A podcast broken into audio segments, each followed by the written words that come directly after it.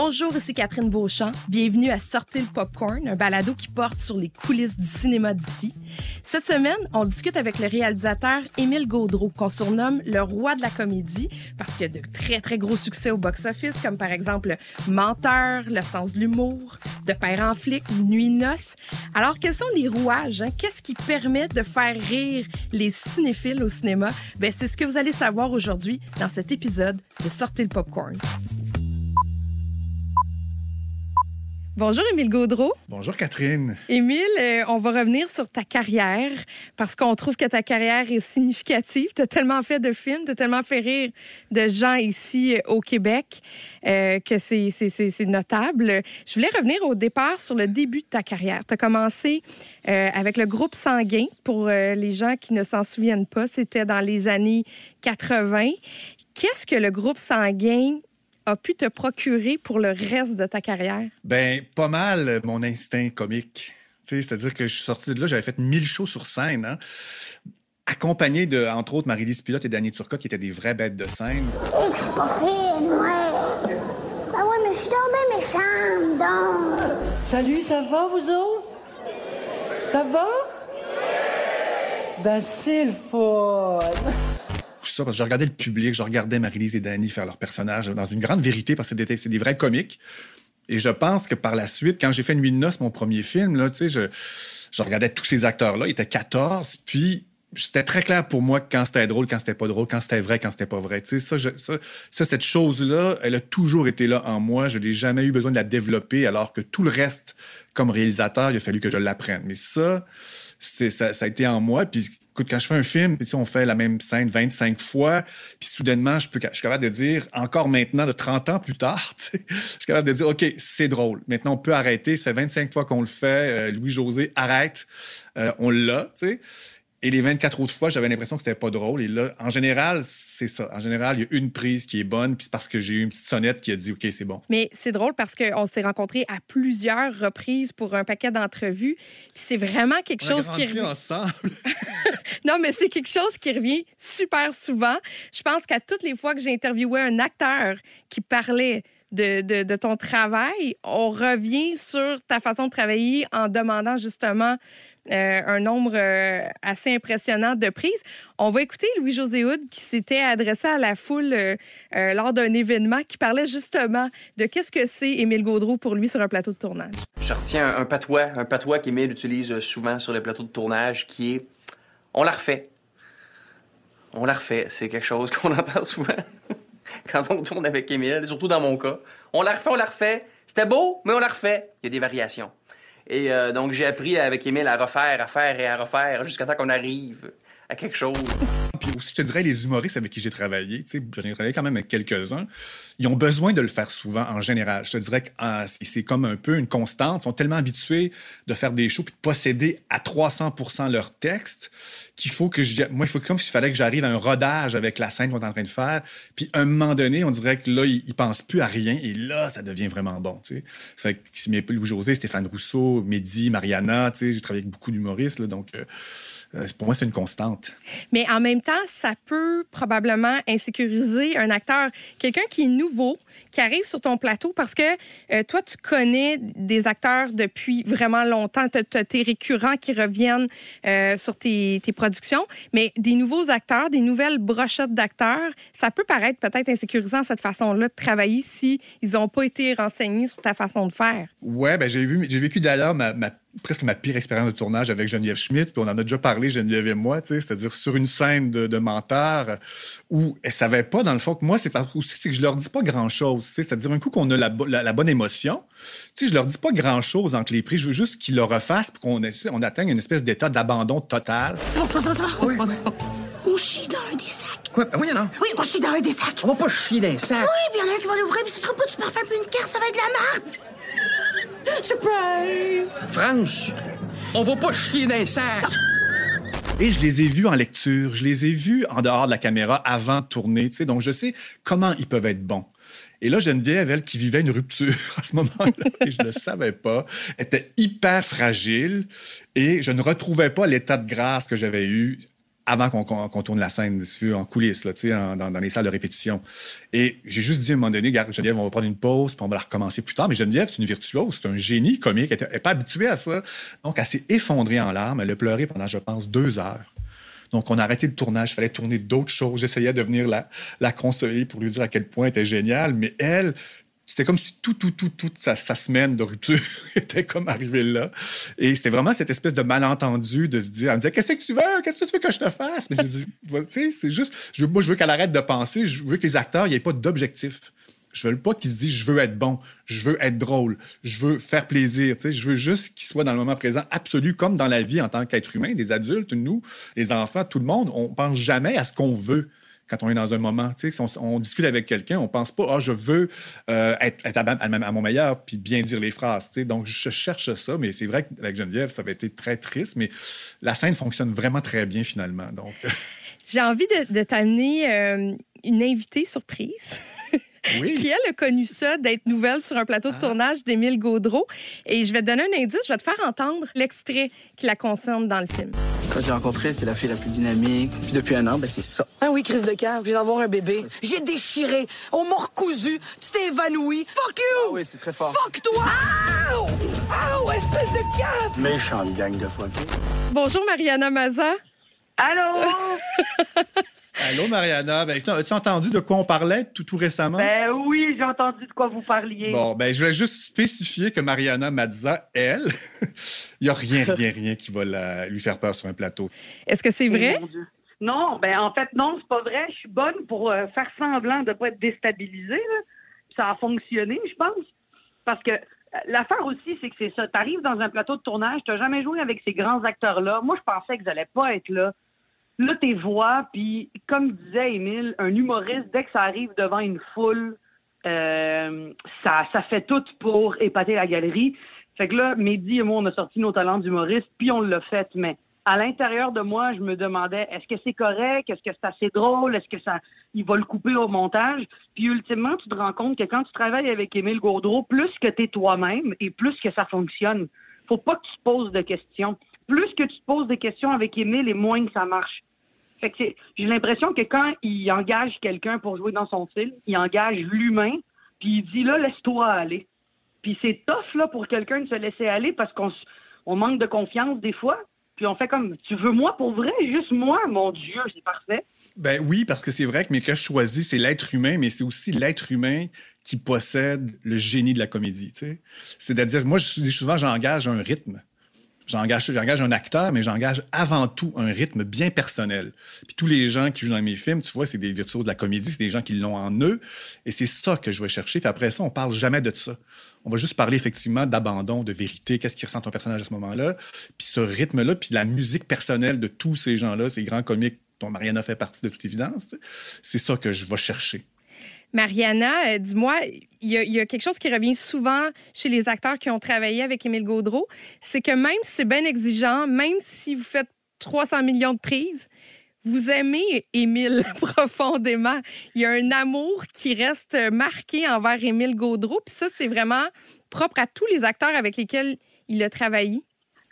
On le déteste quand on est rendu à la 52e prise, mais après, quand on voit le résultat, on est vraiment content. Je pense que c'est vraiment ça. Je pense que, surtout quand il travaille avec des humoristes, les humoristes, on n'aime pas répéter les choses. On aime quand c'est du one-shot. Mais Émile est capable de voir euh, derrière l'humoriste l'humain qui peut aller plus loin. Puis j'ai l'impression que quand il nous fait répéter, c'est pas juste pour son grand bonheur, pour qu'il triple. Il le fait parce qu'il sait qu'il manque le petit quelque chose qui fait que la scène est parfaite à ses yeux. Puis je pense que c'est sa plus grande force. C'est pas tout le monde qui va aimer travailler avec ce genre de, réalisateur-là. Il y a du monde qui vont dire, moi, je fais juste des one take puis c'est fini. Ce monde-là va être malheureux avec Émile. Mais il y a du monde comme moi qui se sent rassuré de travailler avec quelqu'un qui fait plusieurs prises parce que je sens qu'il va aller chercher le meilleur de moi. Je pense que c'est quelqu'un de tellement émotif qui sait qu'il peut toujours aller plus loin. Puis je pense que c'est ça qu'il faut dans la vie pour faire de la bonne comédie. Faut arrêter de penser que parce qu'on est bon, on n'a pas besoin de travailler longtemps. Émile, il veut nous pousser à notre meilleur. Puis quand il nous pousse à notre meilleur, des fois, ça nous met en crise, mais bien plus souvent qu'autrement, c'est parce qu'il sait qu'on peut être meilleur. Puis quand on regarde le résultat, on est tellement content que on veut juste retravailler avec lui après. Ben merci beaucoup, Mariana, euh, de nous avoir partagé Ben, merci, euh, ton- Mariana. Émile, je t'aime, tu le sais, hein. Merci de m'avoir donné ma Ben oui, première puis chance, moi aussi. vraiment. Ben écoute, euh, moi je dis toujours aux acteurs qui me remercient, euh, s'il y, en avait- s'il y en avait un meilleur que toi, puis je t'avais pris, là tu pourrais me remercier. Fait que moi, c'est Mm. très égoïste mes choix d'acteur, donc euh, je- t'as pas besoin de me remercier, c'est c'est un- c'est un- une reconnaissance mutuelle. On, on parle souvent qu'au Québec, euh, on, on, fait tout le temps le même genre de film, puis je trouve qu'on n'est pas innovateur. Puis moi, s'il y a bien quelqu'un qui est capable de d'amener tout le temps sa touche différente, puis qui fait confiance au génie comique, c'est c'est Émile. Puis pour vrai, grâce à toi, euh, euh, grâce à toi, beaucoup d'humoristes vivent leur rêve d'être acteur, mais grâce à toi, tu, tu nous permets de rire depuis des années, tu nous permets de d'avoir des belles comédies, de, de prouver que l'humour, ça vend, que l'humour, c'est pas juste drôle, ça peut être super intelligent et touchant. Puis merci d'être là, Émile, pour vrai. Ben merci Mariana, c'est gentil. Est-ce que tu vas pleurer? non. Ah, bon. OK. Bon, ben, je suis un peu Non, mais les- non. On tire Ben sur le non, fil. ben écoute, On ça dit- me touche beaucoup, je suis content Mariana que tu sois là. Merci d'être- d'avoir pris le temps d'être venu nous parler, là, pour vrai. Mais honnêtement, j'ai pas tant pris le temps. Je suis dehors avec mes chiens, puis j'essaye de les contrôler Ah bon? tantôt. C'est merveilleux. On t'embrasse, Mariana. À bientôt. Salut. Bye. Bye bye. Pour voir ou revoir les films dont nous avons parlé, visitez le téléfilm.ca baroblique plein la vue qui regroupe le meilleur du cinéma d'ici sur vos plateformes numériques préférées. Évidemment, Émile, quand euh, tu bookes une brochette d'acteurs, des humoristes, des gens qui font vendre des billets de show, qui sont très, très connus au Québec, euh, arrive souvent un box-office. Hein, arrive souvent, on, on dit souvent que tu es le, le maître de la comédie. On t'a donné des titres. On a dit que tu étais le roi du box-office de la comédie. Euh, ça vient avec une pression, puis toi, c'est une pression que tu refuses de prendre. Tu dis que tu peux pas faire un film en pensant à est-ce que le film va fonctionner ou pas. Non, mais je dois t'avouer que quand j'ai plusieurs idées de films, quand même, puis je trouve que tout part de ça. Alors, souvent, pour tous les films, j'ai plusieurs idées de films, puis je vais décider sur laquelle je vais passer trois ans. Euh, c'est sûr que je pense à son potentiel de résonance. C'est sûr que je me dis, cette idée-là me semble qu'elle a un côté qu'elle va elle va, toucher les gens, elle va faire rire les gens. Et il me semble que cette idée-là n'a jamais été faite, surtout que je recherche. Donc, je vais pouvoir écrire plein de scènes qui n'ont jamais pu être écrites dans aucun film parce que c'est la première fois qu'on raconte cette histoire-là. Donc, j'ai j'ai quand même cette espèce de préoccupation-là d'aller, de toucher les gens. Mais c'est sûr qu'à partir du moment où on est en train euh, de faire une scène, on est en train d'écrire un scénario, c'est l'histoire qui va, tout décider d'une certaine façon. C'est-à-dire que je peux rien, je pourrais rien ajouter à cette histoire-là dans le but qu'elle pogne plus. Euh, donc, ça marcherait pas. Les gens, ils sont pas dupes non plus. Là, les, les spectateurs, ils en ont vu des choses. Donc, pour moi, à partir du moment où j'ai choisi cette idée-là, j'ai choisi ces acteurs-là, et les acteurs que je choisis, quand j'ai fait De Père en flic, j'avais comme un, duo, c'est une comédie que je, faisais, j'avais un duo père-fils, 30-60 ans. C'était ça comme mes deux personnages principaux. Et immédiatement, avant d'écrire une ligne, j'ai pensé Michel Côté, Louis-José Hood. Et je me disais, ben, la personne la plus drôle de 30 ans au Québec, c'est Louis-José Hood. La personne la plus drôle de 60 ans, c'est Michel Côté. En plus, ces deux-là, père-fils, j'y crois. Donc, c'est sûr que ça a contribué au succès du film énormément. Prends ça cool, dude. Dude? Là, tu dis dude, là? Tu dis pas dude, tu dis jamais dude. Oui, je dis dude. Si tu à la vieillesse, prépare une banque d'anecdotes pour l'hospice. Je sentais qu'il y aurait une chimie, je sentais qu'on y croirait, puis je sentais surtout qu'il rendrait mes textes euh, et ceux de, de Yann Lauzon euh, plus drôles. Est-ce que tu es orgueilleux, par contre, en lien avec ton box-office? Parce que, tu sais, quand on regarde euh, la, la feuille de route des, des chiffres, là, c'est quand même impressionnant. Tous les films ont super bien fonctionné. Puis quand on arrive avec le vrai du faux, c'est comme le film qui a le moins bien fonctionné. Est-ce que pour toi, ça te remet en question? Et est-ce que ça fait mal quand un film fonctionne moins bien? Oui, ça fait mal. Puis le vrai du faux, euh, c'est c'est une histoire un peu c'est très triste comme histoire. Bébé, je m'excuse pour tout ce que je t'ai fait subir. On te le demande une dernière fois. Je veux qu'on revienne ensemble. Les projections publiques, les gens avaient été invités à venir voir un- un- une comédie dramatique québécoise, sans savoir quoi que ce soit d'autre. Et le film en projection publique marchait tellement, c'est-à-dire que les gens riaient tellement et les gens étaient tellement émus que là, ben, le producteur Patrick Roy, Denise Robert, la productrice, ben là, ils sont tous dit, mon Dieu, on a une comédie de l'été. Et, là, ils ont, ils ont tous décidé de sortir ça l'été. Et je pense que ça n'a vraiment pas aidé le film. C'est-à-dire que le film était drôle pour une pour un drame, mais c'était pas une comédie. Comédie, le sujet était trop grave, trop difficile. Donc, c'est un, peu dommage parce qu'en plus, c'est comme, je pense, ma plus belle première, c'est-à-dire que j'avais jamais eu une réaction comme ça à une première. Mais, les, publics qui le voyaient, comme je t'ai dit, en, pensant que c'était seulement une comédie dramatique québécoise, sans plus, sans s'attendre à la comédie de l'été, ben, les réactions étaient tellement bonnes que c'est fait un peu ça, la déception aussi. C'est que mais mais, le film, bon, j'en suis quand même. J'ai vécu mes moments de bonheur avec ce film-là, mes moments de tristesse, puis c'est juste ça. Mais c'est vrai que ça fait mal, c'est très douloureux. Mais, mais théoriquement, parce que je sais que tu travailles comme un forcené sur le montage de tes films et que euh, on parlait de rythme. Dans le rire, c'est très important, le rythme. Or, tu sais, tu peux aller jouer avec une fraction de seconde. Ben écoute, oui, puis ça, je te dirais que même depuis que, le, je pense, depuis la comédie existe dans l'histoire de l'humanité, tous ceux qui l'ont pratiqué ont vu que, surtout parce que ça a commencé évidemment live, là, de, devant du public devant nous, fait que d'un soir à l'autre, c'est jamais la même chose. Une hésitation, euh, un rire plus gros, on, on, commence à parler plus tôt. Donc tout ça fait en sorte qu'un gars qui a marché 50 fois, tout d'un coup, le soir, ce soir-là, ne fonctionne pas. Et ça, tout le monde pourrait te, dire, ceux qui pratiquent la comédie pourraient te dire ça. Puis au cinéma, ben, c'est flagrant aussi. Puis moi, même au niveau du son. C'est-à-dire, par exemple, quand je travaillais en France, Perfis Thérapie, il y avait un gars qui marchait très, très fort, puis soudainement, il ne marchait plus. Je ne comprenais pas pourquoi c'était plus drôle. Et là, à force de chercher, je me suis aperçu que les, gens qui font le mix sonore, et j'étais présent, mais ils l'ont fait sans.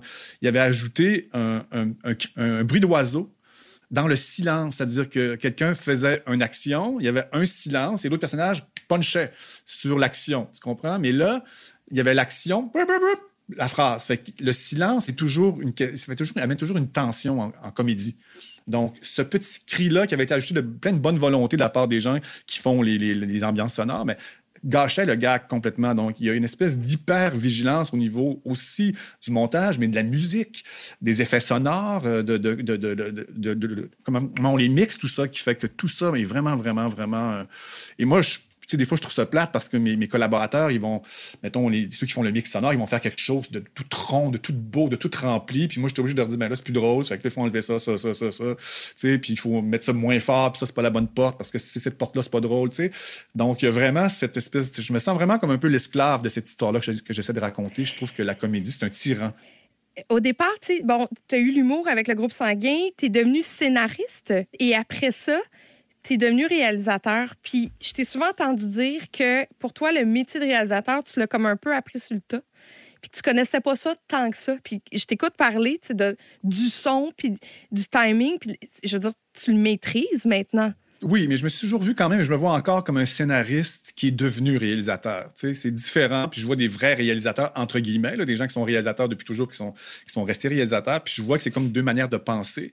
Puis moi, ce qui, fait en sorte que je peux être un réalisateur qui fait des films qui ont une cohérence, c'est que je, possède l'histoire que je raconte à 300 Il n'y a pas une seconde de cette histoire-là pour laquelle j'ai pas de réponse. Puis quand des fois les gens ils vont dire tu es un réalisateur, tu réponds à 300 questions par jour, c'est comme faire Ah ouais, je m'en aperçois même pas parce que tout, tout, tout, mettons les costumes, les décors, tout ce qu'on va choisir, ça c'est toujours l'histoire qui me dit qu'est-ce qu'on a besoin. Donc, moi, je me pose jamais de questions. Je prends pas de décision. Tu sais, quand je suis sur un film, je prends pas de décision. Je fais juste dire, bon, l'histoire, elle a besoin de ça. Donc, c'est même pas une décision. C'est comme, OK, ce costume-là, non, c'est trop, ou se passer, ou, tu mais c'est vraiment, qu'est-ce qu'elle a besoin, mon histoire? Où est-ce qu'il faut que la caméra soit à ce moment-là? De cette scène-là, dans cette histoire-là? Qu'est-ce qu'il faut qu'il ressorte de cette scène-là, à ce moment-là, dans cette histoire-là? Est-ce qu'il faut qu'il ressorte une émotion? Est-ce que c'est fait pour avoir un rire? Est-ce que c'est fait simplement pour faire avancer l'histoire, le récit? Donc, comme je possède vraiment, vraiment cette histoire-là, je la sens, je la vois dans une espèce de... dans ma tête. Tu sais, l'histoire, elle est là, elle existe, c'est quelque chose de concret.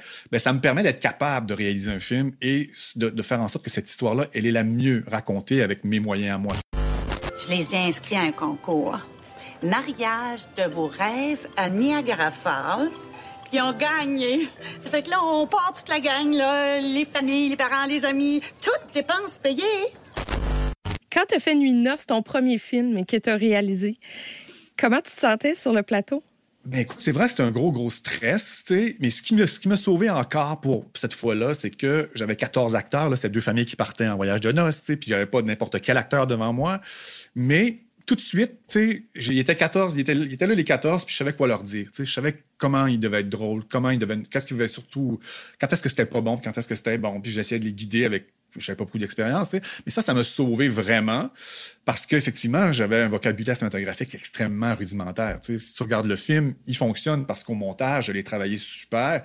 C'est beaucoup, beaucoup de gros plans, c'est beaucoup de, tu sais, mais le sens du rythme que j'avais, puis la direction d'acteur a fait que le film a fonctionné. Mais j'ai appris à chaque film, tu sais, à des, des nouvelles couches, des nouveaux, des nouveaux aspects de la réalisation. On va aller vérifier d'ailleurs avec une actrice de Nuit de noces pour voir euh, Oh. comment tu étais comme réalisateur euh, dans ton premier film. Diane Lavallée, bonjour. Bonjour, Oh bonjour, God. bonjour Émile. Allô, Diane, comment ça va? Ça va bien, toi? Ben oui, ça va bien. Je suis content de te parler. Merci de prendre le temps. Ah, écoute, c'est tellement un plaisir pour moi parce que je repensais à Nuit de Noces et Nuit de Noces, on a fait ça en 2001. Donc, ça fait 20 ans.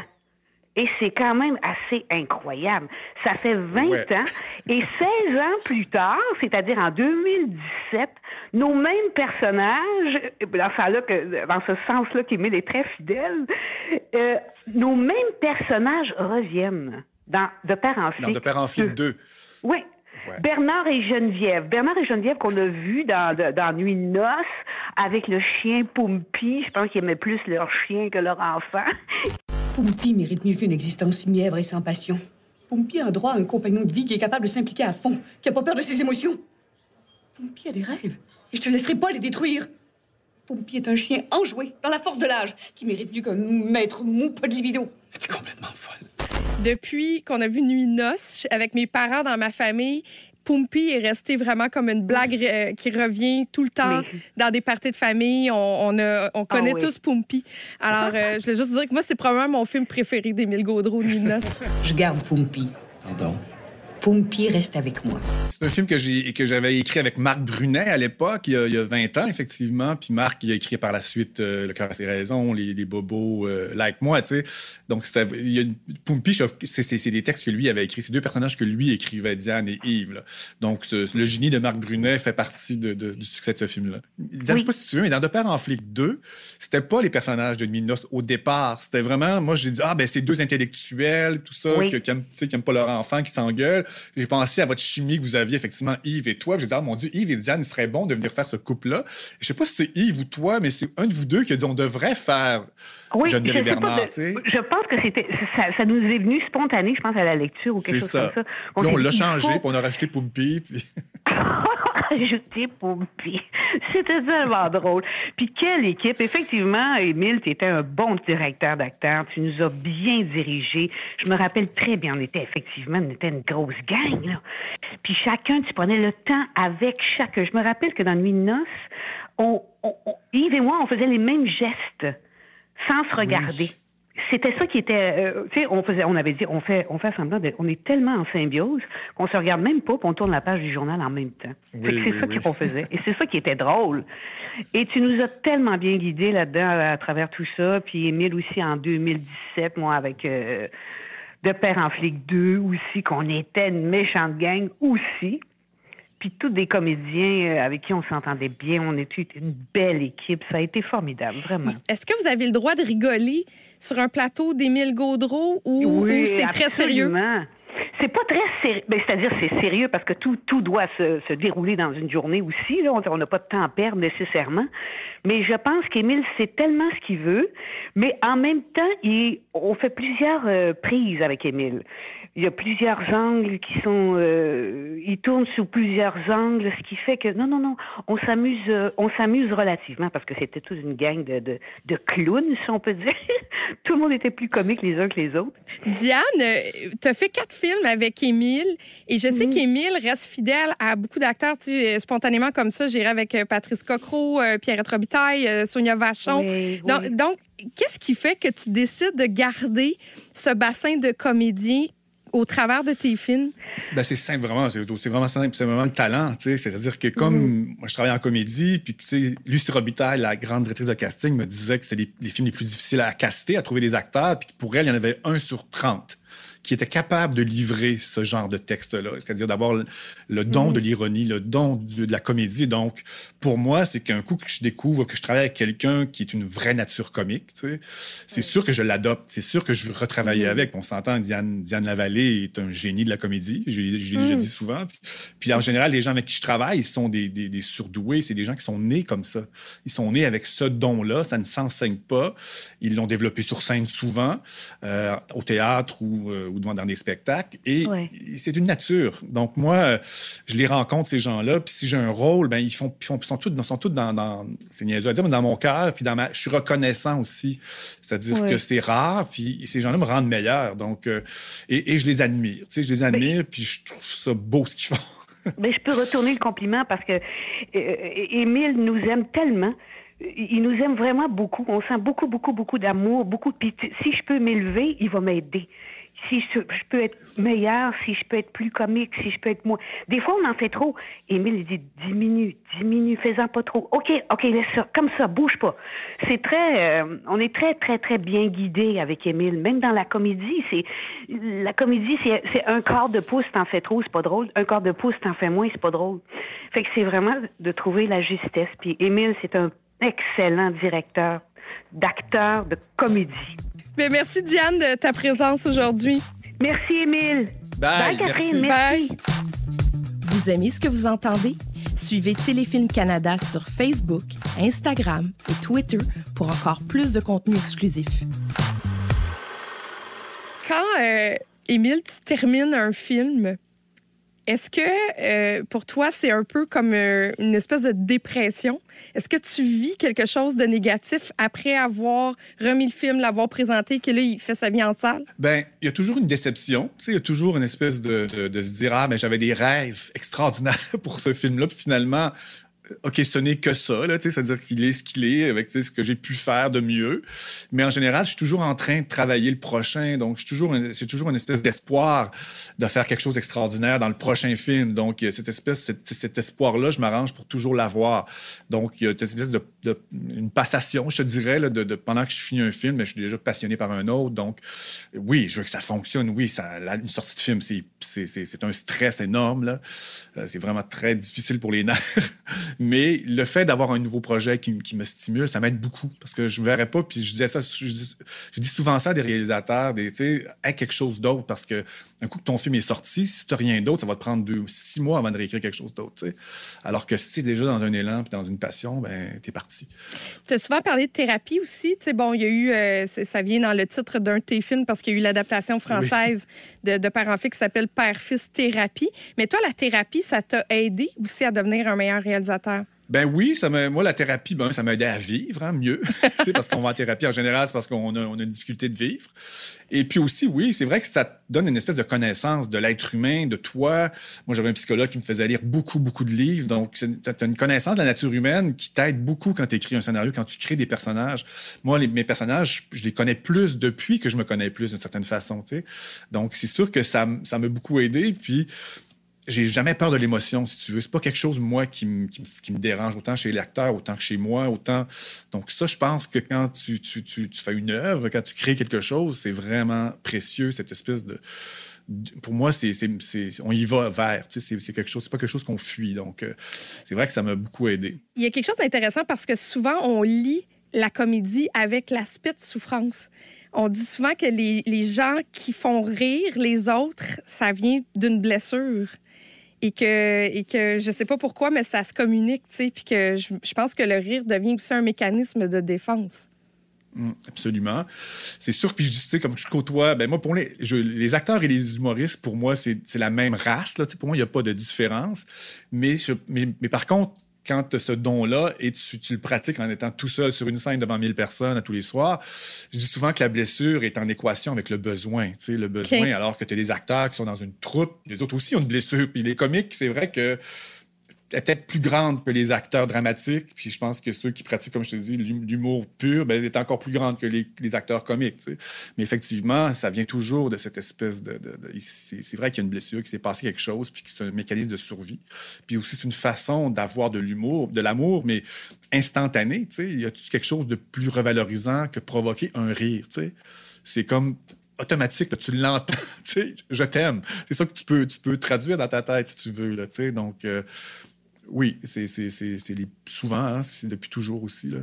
Euh, la comédie, c'est exportable ou pas? Parce que tu as eu Mambo Italiano qui a été euh, quand même distribué dans à peu près une trentaine de pays. De Père en flic a été adapté pour la France. Euh, bon, si j'extrapole, Ken Scott a eu Starbuck qui, a eu une vie à l'international. Est-ce que tu y crois, ça, que tes films peuvent se transposer dans divers pays? Ben, en général, moi, l'expérience que j'ai, c'est qu'il fonctionne. C'est-à-dire que le film, quand j'avais fait de Père en flic, la- on l'avait présenté en France devant une salle pleine et il y avait des producteurs qui m'avaient dit, j'ai jamais entendu les gens rire autant pour un film. Tu sais, donc, ça marchait vraiment très fort et les gens connaissaient personne. Donc, il y a une différence entre... Puis, tu vois, j'ai fait Menteur... euh, euh, J'étais allé présenter Menteur à Angoulême, puis aussi, tu sais, c'est vraiment... La réaction est très forte du public, mais ce que, je comprends, ce qui est difficile, c'est qu'il y a une différence entre. Puis moi, je fais des comédies franches, mais vraiment franches, vraiment grand public d'une certaine façon. Puis toutes les nationalités, c'est ça, ils en font aussi. Donc, euh, c'est plus dur, je pense, pour mes films. Mambo Italiano, ben, il était en anglais, donc ça avait, ça avait donné cette, chance-là de. d'avoir une, vie internationale. Puis Louis XIX, tu vois, ils ont fait. Euh, j'avais eu comme beaucoup d'offres pour faire le sens de l'humour en remake en France. Je trouvais pas que c'était les bonnes personnes, tu sais. Donc, le- le- souvent, le sujet, il s'y prête, mais le film en soi, jusqu'à date, en français, il n'y a pas eu de carrière internationale. Mais est-ce que ça donne des ambitions de peut-être travailler à l'international? Est-ce que c'est quelque chose qui pourrait te plaire? Oui, mais c'est sûr que là, je suis, plus, je suis moins. Tu sais, quand j'étais plus jeune, c'est sûr qu'on rêve tous d'Hollywood. Mais là, maintenant, j'ai vraiment cette espèce de, de- d'envie simplement de faire des films qui me passionnent et peut-être qu'il y en aura un, tu sais. Mais ça ne m'habite pas, ça me, je me trouve vraiment privilégié là, de, de, de, de, faire ce métier-là, puis aussi de le faire depuis si longtemps, puis d'avoir encore des... J'ai encore des idées, je travaille sur des scénarios en ce moment qui, qui me passionnent, je me lève le matin, je suis content, j'ai hâte d'y retourner, tu sais, donc je me trouve vraiment privilégié de ça, là, en, ce moment en plus, tu sais, quand c'est pas facile pour personne, puis pour moi non plus, là, parce que c'est dur pour tout le monde, mais au moins j'ai ça, j'ai cette espèce de... J'ai des histoires que j'invente et qui, qui me passionnent et que je veux rendre meilleures, et c'est vraiment ça mon, mon, mon, mon objectif. Puis si là-dedans, il y a des histoires qui pourraient rejoindre à l'étranger, ben, ce serait génial. Mais oui, c'est sûr qu'on veut tous ça. Est-ce que tu as des blocages parfois? Comment tu fais pour euh, stimuler la, la créativité? Euh, ben, je, c'est sûr que ça fait tellement longtemps que je fais ça, moi, là, depuis euh, littéralement 90 que j'écris. J'ai commencé à écrire Louis XIX en 90. Donc, ça fait 30 ans que j'écris des scénarios de films. Euh, c'est sûr qu'il y en a plus de blocage. C'est-à-dire que j'ai comme un muscle où je peux aller euh, très facilement, entre guillemets, puis il n'y aura pas de blocage, mais j'ai surtout perdu aussi euh, la capacité de me juger pendant que j'écris. Et ça, un coup que j'ai enlevé ça, ça enlève tous les blocages parce que j'écris. J'écris, j'écris, puis je sais qu'on va, se juger plus tard. J'ai des collaborateurs, des lecteurs, donc plus tard, on- on regardera si c'est pas bon, mais pendant le geste d'écriture, je me juge pas, puis j'écris ce qui me vient. Et ça, ça a été, quand j'ai compris ça, ça m'a vraiment libéré. Euh, puis bon, on développe des trucs comme là, depuis le film sur lequel je travaille, lui, on dirait qu'il fallait que je marche en dictant le film. tu sais. Donc, j'allais prendre, je vais prendre des grandes randonnées où je marche en haut chez nous. Là, je peux faire des kilomètres avec mon téléphone, puis je dicte toutes les idées qui me viennent. Puis c'est une manière d'avoir accès à l'inconscient, comme d'autres. Mais je, je- c'est ça, je pense ça fait tellement longtemps là, que j'ai développé cette facilité-là en guillemets. Ça veut pas dire que c'est bon, c'est ça qu'il faut accepter. C'est-à-dire que quand tu juges tout ce que tu écris, ben c'est pas bon. Mais si tu t'abandonnes, il y a des chances que ça soit bon. Puis, euh, ben, c'est drôle parce que tu restes à l'intérieur. Tu sais, aller prendre une marche en nature, c'est pas ça qui. euh, Oui, oui, ben, idéalement en nature, mais s'il pleut, ben là, j'ai pas le choix. Idéalement, oui, je vais dehors. Mais euh, Ok. s'il fait pas beau, là, ben, je marche en rond chez moi avec mon téléphone. Puis- mais c'est incroyable comment c'est productif. C'est- Je trouve ça génial, cette méthode-là. Ça fait juste deux ans que je fais ça. Puis je fais comme, wow, je peux marcher pendant une heure, puis j'ai comme l'équivalent d'une journée d'écriture quasiment, juste parce que pendant une heure, je sors plein, plein, plein, plein, plein d'idées sans arrêt. Tu sais, en tout cas, c'est- c'est une belle méthode là, que j'ai. Tu brainstorm avec toi-même? Oui, absolument. C'est vraiment ça, avec la, marche puis la, nature. Euh, Émile, il y, a, de la diversité dans tes films. Il y a des. Sans dire que ce sont des thèmes qui sont abordés, mais tu sais, il y a eu des, des couples gays au travers de tes films. Il y a eu des couples qui viennent de différentes ethnies au travers de tes films. Est-ce que pour toi, c'est un enjeu parce que ça devient de plus en plus important, surtout dans la, fiction québécoise? Est-ce que ce, ce sont, toi, des, des enjeux que tu prends en compte ou, ça, encore une fois, c'est fait de façon très, très organique? Ben, il faut que ce soit organique. Mais c'est sûr que ben, je pense qu'en étant gay, il y a une, sens une sensibilité aux injustices, je pense, parce que tu vis un peu, tu te sens ostracisé, surtout moi quand j'étais plus jeune, ça fait longtemps, donc euh, c'était pas facile d'être gay. Il y avait beaucoup de solitude, il y avait beaucoup de, de, jugement de tout ce qu'on entendait. Donc je pense que ça m'a donné une sensibilité aux gens qui souffrent, simplement.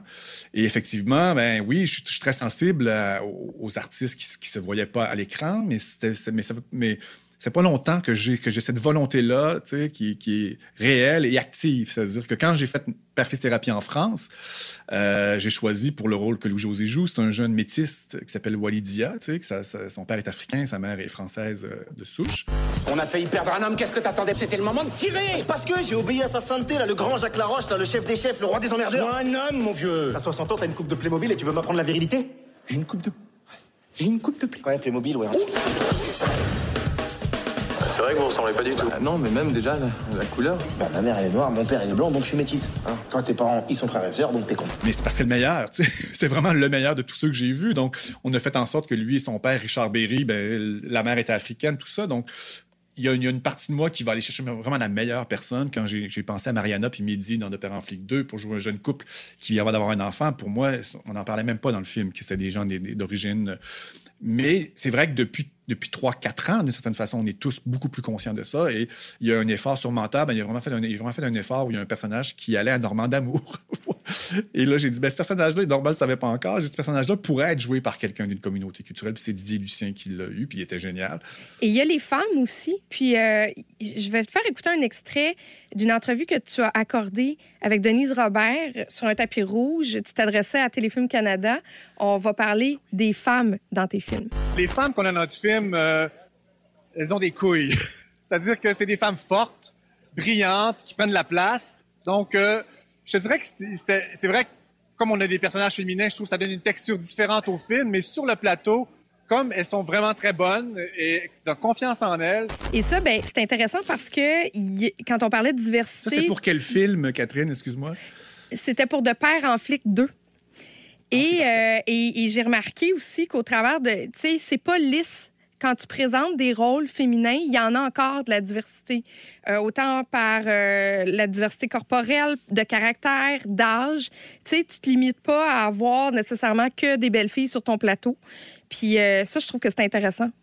Oui, puis écoute, c'est vraiment aussi une question de, en tant que créateur de, de, matière première, c'est-à-dire que les gens avec qui j'ai travaillé, quand j'ai justement fait même Nuit Noce, mon premier film, où il y avait Pierrette Robitaille, où il y avait Diane Lavallée, où il y avait Geneviève Brouillette, où j'avais euh, Sonia Vachon était déjà là, tu sais, et, d'autres, mais j'avais déjà ces espèces de génies-là. Puis moi, je suis quelqu'un qui va au théâtre aussi. Puis je, suis allé au théâtre beaucoup quand j'étais jeune aussi. Tu sais, j'aime ça le théâtre.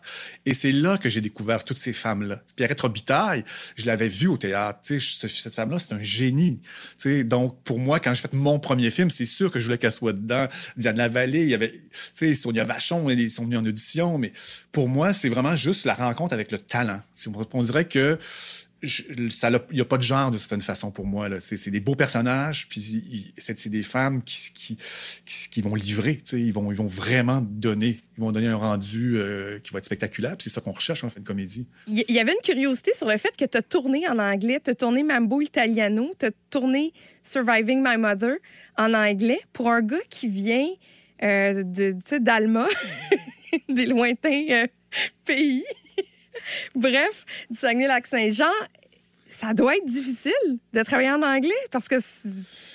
Ben, D'ailleurs, tout d'abord, c'est la rencontre avec Steve Galluccio, qui, a fait, ce que j'ai fini par tourner en anglais parce que c'est sa pièce Mambo Italiano qu'on a adaptée ensemble et qu'on on en a fait un film. Mais non, parce que euh, ben, je pense que j'avais eu, je suis arrivé à Montréal quand même en 86, donc euh, je suis ma Italiano 12-13 ans plus tard. Ça fait que j'avais eu des amis anglophones, j'ai eu des amoureux anglophones, j'ai eu, tu sais. Donc j'avais quand même pratiqué mon anglais. J'étais comme devenu quand même un peu bilingue. Et ce qui fait qu'il y a pas de, il y a zéro différence pour moi de diriger en anglais ou en français. J'ai la même, j'avais la même. Euh, je te dirais, le même instinct. Là, puis justement, avec Paul Sorvino, qui, qui, me dit la première fois que je l'ai rencontré, je fais juste une prise, tu vas voir, je suis aussi bon que ça, bye. C'était ça, ça la première rencontre, en anglais, évidemment. Donc, ça a été juste une question de, de l'entendre. Puis pour moi, il y avait la même, la même vérité, la même absence de rythme s'il n'y en avait pas. Donc, il y a pas, à ce, niveau-là, il n'y a pas de différence. Puis en France, c'était la même chose. C'est-à-dire que, évidemment, c'est pas le même rythme, c'est pas la même. Mais l'émotion, c'est universel. Je, je pense pas que je pourrais diriger là, en, islandais, mais, en tout cas, les Français puis les, anglophones, il y a quelque chose que pour moi, j'oublie la langue puis je suis dans l'émotion avec eux. C'est intéressant ce que tu viens de dire. Tu t'es arrivé des fois sur des plateaux avec des acteurs qui étaient un petit peu plus récalcitrants à, à, à t'en donner. Là? Oui, oui, ben surtout des, surtout comme les- quand je fais un film en France puis un film, euh, des films en, anglais avec, euh, ils me connaissent pas, ils s'en foutent un peu ou ils sont à la base méfiants parce qu'ils ont tellement été mal dirigés dans leur vie qu'ils font même pas confiance au, à très peu de réalisateurs, surtout des réalisateurs qui connaissent pas. Donc, à chaque fois, il a juste fallu que je persiste. parce que tu vois, Jacques Gamblin en France, qui est un acteur, mais vraiment de cinéma d'auteur, lui, la première journée de tournage sur Perfect Thérapie, euh, qui faisait le rôle de Rémi Girard, tu sais. Euh, il faisait sa scène, puis il allait, au, il allait au moniteur voir s'il était bon, puis il retournait s'asseoir. Puis là, je faisais, puis ce que j'avais à dire, ça l'intéressait pas du tout.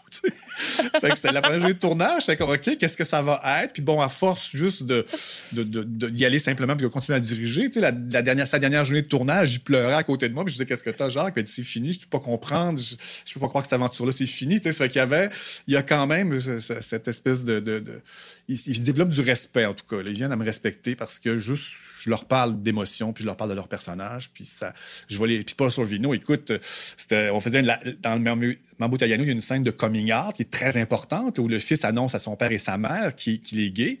Puis c'est une scène pivot, puis très drôle et majeure. Puis c'était avec Ginette et, et, et Paul Sorvino et Luke Kirby. Mais le rythme n'y était pas. C'était pas drôle. Et je savais que c'était une scène hilarante. C'est très bien écrite. Et j'avais dit, OK, on l'a pas, on va la refaire. Puis Paul m'avait demandé, est-ce que c'est moi ou c'est Ginette? Qui l'a pas? là, j'avais dit, ben, c'est les Là, j'écoute, ben, c'est les deux. On n'a pas le rythme, Mr. Sorvino. Fait que là, on l'avait fait peut-être, pas, 8, 9 autres fois. Puis à un moment donné, c'était très bon. J'avais dit, OK, c'est beau, on l'a. Et là, lui, il était probablement très fier de lui. Puis il était venu me voir, puis il m'avait dit, tu sais, il y a- il y, a des réalisateurs qui font faire des prises, puis ils savent jamais. Puis il dit, toi, tu le sais, demande-moi n'importe quoi, je vais le faire pour toi. Et là, pour vrai, je me suis tourné, puis j'ai pleuré un petit peu. Parce que j'étais terrifié à l'idée. Je me disais, ce gars-là va détruire mon film. Il est tellement désagréable qu'il va détruire ce film-là tellement qu'il veut rien savoir, tu sais. Fait que juste quand il y a eu cette espèce de... qui me dit, oui, tu sais ce que tu fais, j'étais tellement soulagé parce que toutes les scènes comiques, c'est eux qui le portaient, tu sais. En tout cas, Mais c'est juste en, leur... en disant oui et non au bon moment. Merci beaucoup, Émile Gaudreau. Ça a été vraiment une heure euh, riche. J'espère de, de pouvoir rire bientôt en regardant un de tes prochains films. Ouais, moi aussi, je travaille là-dessus, là, on sait jamais. Hein. Ben, merci de l'invitation, c'est vraiment euh, c'est un plaisir de, de discuter avec vous, puis avec des invités surprises. C'est toujours... euh, ça fait plaisir. Merci.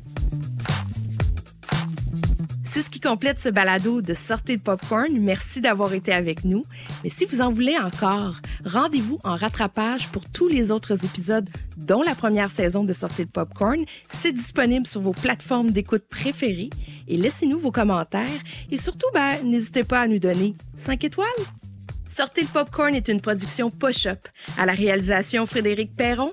À la production de contenu, Fadois Lapierre. À la recherche, Catherine Genet. À la coordination, Rosalie Drainville. Au mix audio, le studio Edgar. Au support technique, Alexandre Bérubé. Et Nicolas Beauchemin à la production vidéo. C'était Catherine Beauchamp à l'animation. Et je vous dis à la prochaine. Une production Push Up.